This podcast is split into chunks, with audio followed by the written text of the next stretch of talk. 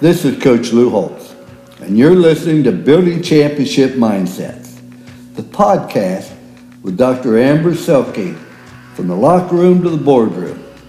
Dr. Amber is the best in the business at helping you and your team build the mindset that drive results. So lock in. If you can take just one thing away from today and implement it into your life, I know you'll be a better person and a better leader, coach, athlete, parent, or spouse because of it. Ladies and gentlemen, welcome back to Building Championship Mindsets, the podcast. This is your host, Dr. Amber Selking, where we are in season six entitled Sports Psych X's and O's. Here at the Selking Performance Group, we are all about helping individuals, teams, and organizations really understand and leverage the power of mindset and leadership that together can really help unleash performance excellence, again, at the individual, group, or organizational level. And one of the things that's really important to us from a consulting standpoint, from just a general practitioner standpoint, is that that it's grounded in really good science and really good theories and models that have been applied in to different settings, different demographics, uh, different nationalities, different roles um, or fields of study.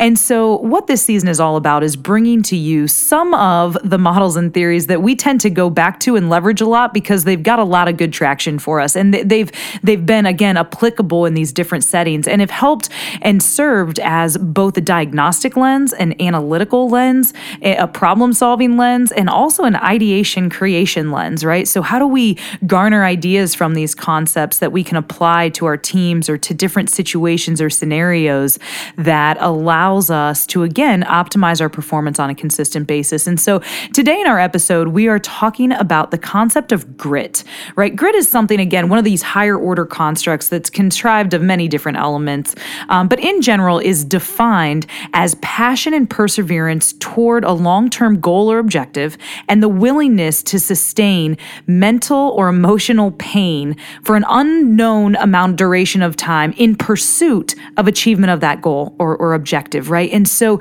again, grit, this passion or perseverance towards a goal despite adversity. And, and that's where grit comes into play in everything that we do. So, they've done a lot of great studies. Angela Duckworth is really on the, the leading forefront of this theory of grit and the application of it.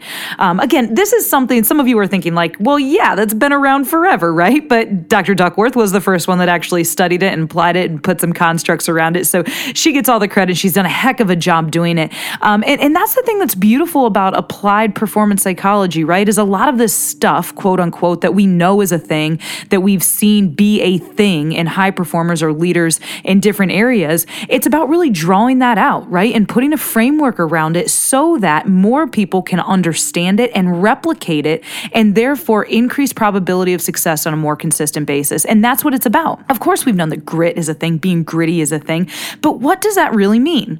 And how can we understand it in a way that allows us as individuals or us as coaches or leaders or parents really start to build these traits of excellence and traits of, of components that we know lead to excellence and success on a consistent basis into our teams, our kids, our students, etc. And so that's what Dr. Duckworth has done for us with grit. Again, passion and perseverance toward a meaningful long-term goal or objective of which you are willing to endure adversity, pain, or setbacks in the pursuit of. And what she's found in a lot of her research is that grit is one of the, the number one indicators of whether or not a person will be successful, whether that is in academics, whether that's in your professional life, whether that's in your marriage, right? And so, for those of you that are interviewing for future team members or employees, a great question is tell me a time when you had to endure adversity or setbacks towards something that was really meaningful that you accomplished in your life. And if, if somebody can't tell you that, listen, the, the best predictor of future behavior is past behavior, right? And if a person cannot recall a time when they were working toward a goal or objective and they had a setback that required them to make adaptation, to make adjustments, uh, to endure something towards that end, then, then my guess is their future behavior is also not going to be very gritty, right? The first time there's a setback, the first time they don't get what they want, the first time they don't get a raise or a promotion, um, even though that's what they say they want, then my guess is they're not going to be gritty for you in that moment either, right? And so, uh, leveraging questions like that when you're interviewing potential team members or employees is a really powerful way to gauge do they have this element of grit? There's a really cute video that I'll put the link um, to in our episode notes of this study that they did with these little kids that gave them a marshmallow. And they said, okay, we're going to leave the room for two minutes. Uh, and, and when we come, we want you to not eat that marshmallow. Okay. And when we come back, if you are able to withhold and to not eat that marshmallow, then we'll give you multiple marshmallows when we come back. Or you can eat that marshmallow and, and just have that one now. And so they, they, it is just a classic. Again, you've got to watch the video, watching these little kids make this decision of should I eat the marshmallow? Should I wait to eat the marshmallow? But I really want the marshmallow. Ah, who cares? I'm just going to eat the marshmallow. So uh, again, it's measuring how long are kids willing to endure, right? Uh, in hopes of achieving a long term goal, right? Again, long term in a kid's mind's two minutes um, of multiple marshmallows versus just the one.